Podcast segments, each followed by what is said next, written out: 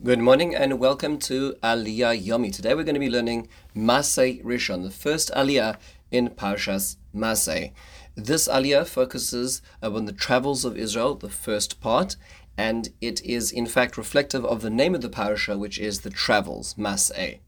Um, our parsha as a whole has 132 psukim. Our Aliyah in total is only 10 psukim long from Perek Lamed Gimmel, Pasuk Aleph to Yud. Let's take a look at the, the travels described in this aliyah and then a few points to ponder. We're told the travels of Bnei Israel is from the time they left Egypt until present day, where they're standing on the Aravos Moab, the steppes of Moab. And Moshe writes down their travels by the command of HaKadosh Baruch Hu, a complex pasuk. Vayichtav Moshe's Moitzoayim Lamaaseh. Moshe Rabbeinu wrote down their leavings and their travels, al pi Hashem, by the mouth of God, ve'elemaseim lemoitzoayim. These are their travels to their destinations. We hear now about the first few. We hear about how they left Ramses, Ramses, on the 15th of the first month, that is the first day of Pesach. The day after Pesach, when the Korban Pesach was brought, Israel left with a strong hand. Then we hear that the Egyptians were burying their dead, and Hashem smote all their children and deities. We hear that they're in front of the area of Baal Tzafon in, in just a second we get to the area of Sukkos, then Asan, and Piachiros, which is in front of Baal Tzafon, which is in front of Migdal, which is one of their idols. And we hear about how they passed through the sea and went through uh, the, went through the desert of Asan and dwelt um, next into uh, into Mara, and then Eilimah, where there are twelve springs of waters and seventy date palms there. And finally, we hear about them camping on the banks of Yamsuf. This seems to be after the Kriyas Yamsuf because Mara was after the splitting of Yamsuf. So a few basic points to ponder is why are we being taught about their travels, the nation of Israel's travels specifically here? Rashi brings two options. One is to show the mercy of Hashem because there are 42 stops in the, these, this journey in total, but there are 40 years in the desert.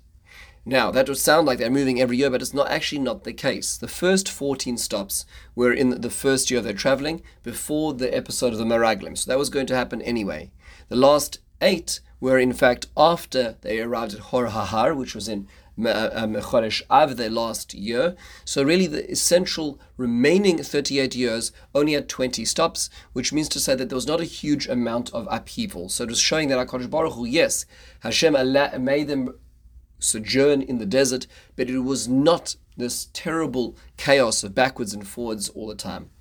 The Medrash Tanchuma brings an example where it, it, it, describes a father who took a sick child on a long journey far away to get healing. On the way back, the father retraces the steps of the son and shows this, the son all these places. Here was a place where you bumped your head. This is a place where we needed to sleep, and all the details about the about, about the journey on the way back. So it's reliving that journey as well. It's interesting to note that the extra details of this happened here and this happened there are actually the non-central details. So we don't hear about issues like Kriyas Yamsuf explicitly and Matan Torah and some of the bigger issues. We only hear about some of the minor issues, which are perhaps the ones that need to be emphasized here. It's worthwhile interest noting that the Ramban, Nachmanides quotes the Moreh Nevuchim, that's the Rambam in Maimonides, um, who says that in the future, as people will live in their air-conditioned apartments in Tel Aviv, and they'll look back, and they'll say, they'll look at history and they'll revise the history. They'll say, ah, it wasn't really a desert. It wasn't really so long. It really wasn't so bad. So HaKadosh Baruch Hu details his journey very explicitly so that we can know that yes, it was long, it was arduous, and it was complicated, and this was miraculous, therefore. We can't go back. If Hashem had just said very broadly, we were in the desert and we came to the land of Israel without these specific details, then it would be easy to perhaps to look at history through a revisionist perspective. Just seeing the truth should be the foundation of knowing the faith in our HaKadosh Baruch Hu. I mean, says the Rambam, that if we look at all these journeys, and Hashem looked after us in all these places, a nation of millions of people, there should be no there should be no question on this as well. What does that curious pasuk mean? Eh, Switching sort of their, their journeys and their arrivals. What's going on over here? So the Kli Yakar explains it really should have been direct. They should have left the land of Egypt. They should have traveled and then on eagle's wings been taken into the land of Israel. That would have been Motzayim, leaving Egypt, Lamasayim, to their journey, and then they would have been taken from there. But a wedge was driven into the middle, and they were not able to get to the land of Israel. There was a break, and that's why they had to do Masayim, Lamotzayim, the next part, which is describing, so to speak, the more complex aspect of their journey, which was, we'll call it Plan B. Now, wasn't the whole Torah written by Hashem? And, and, and, and, dictated to Moshe Rabbeinu. So why over here is, is, the emphasis being that this is what Moshe Rabbeinu wrote down by the dictation of Hashem? That's true of all the Torah, not just the beginning of Parshas Masay.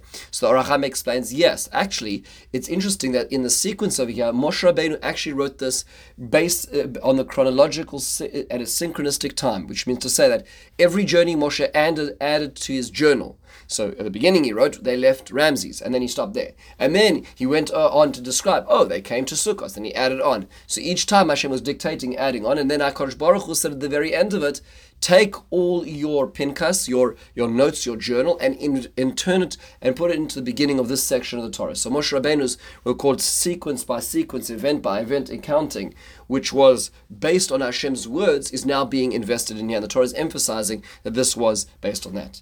Finally, what are all the details over here? Why do we need to all these details? So two which are worth focusing on one is Asheri Hashem Bohem Kol Hashem hit with them all the firstborns. So Kli Yakar uh, quotes a fascinating idea that there was civil unrest when the nation of Egypt heard that there was going to be the death of the firstborns. The firstborns themselves revolted, and there was civil war between the Egyptians. So Hashem was killing the Egyptians through their own firstborns because of the fear of their own life. That's what you see from this pasuk over here. Another thing that Kli Yakar points out is this notion that they stopped in front of Baal Tzafon. Baal Tzafon was one of their great deities, it was a large statue. So the fact that the nation of Israel stopped in front of it was the reason that Egypt thought that the Jews were confused, the Israelites were confused, and they felt that they could run after them on day three, which is why they ran after them to Yam itself. So these details have a lot of significance in understanding the theological underpinnings of this experience. With this, we close Rishon. We'll continue with the second and last part of the of, of the journeys of the Maaseh in next in the next Aliyah. Have a wonderful and meaningful day.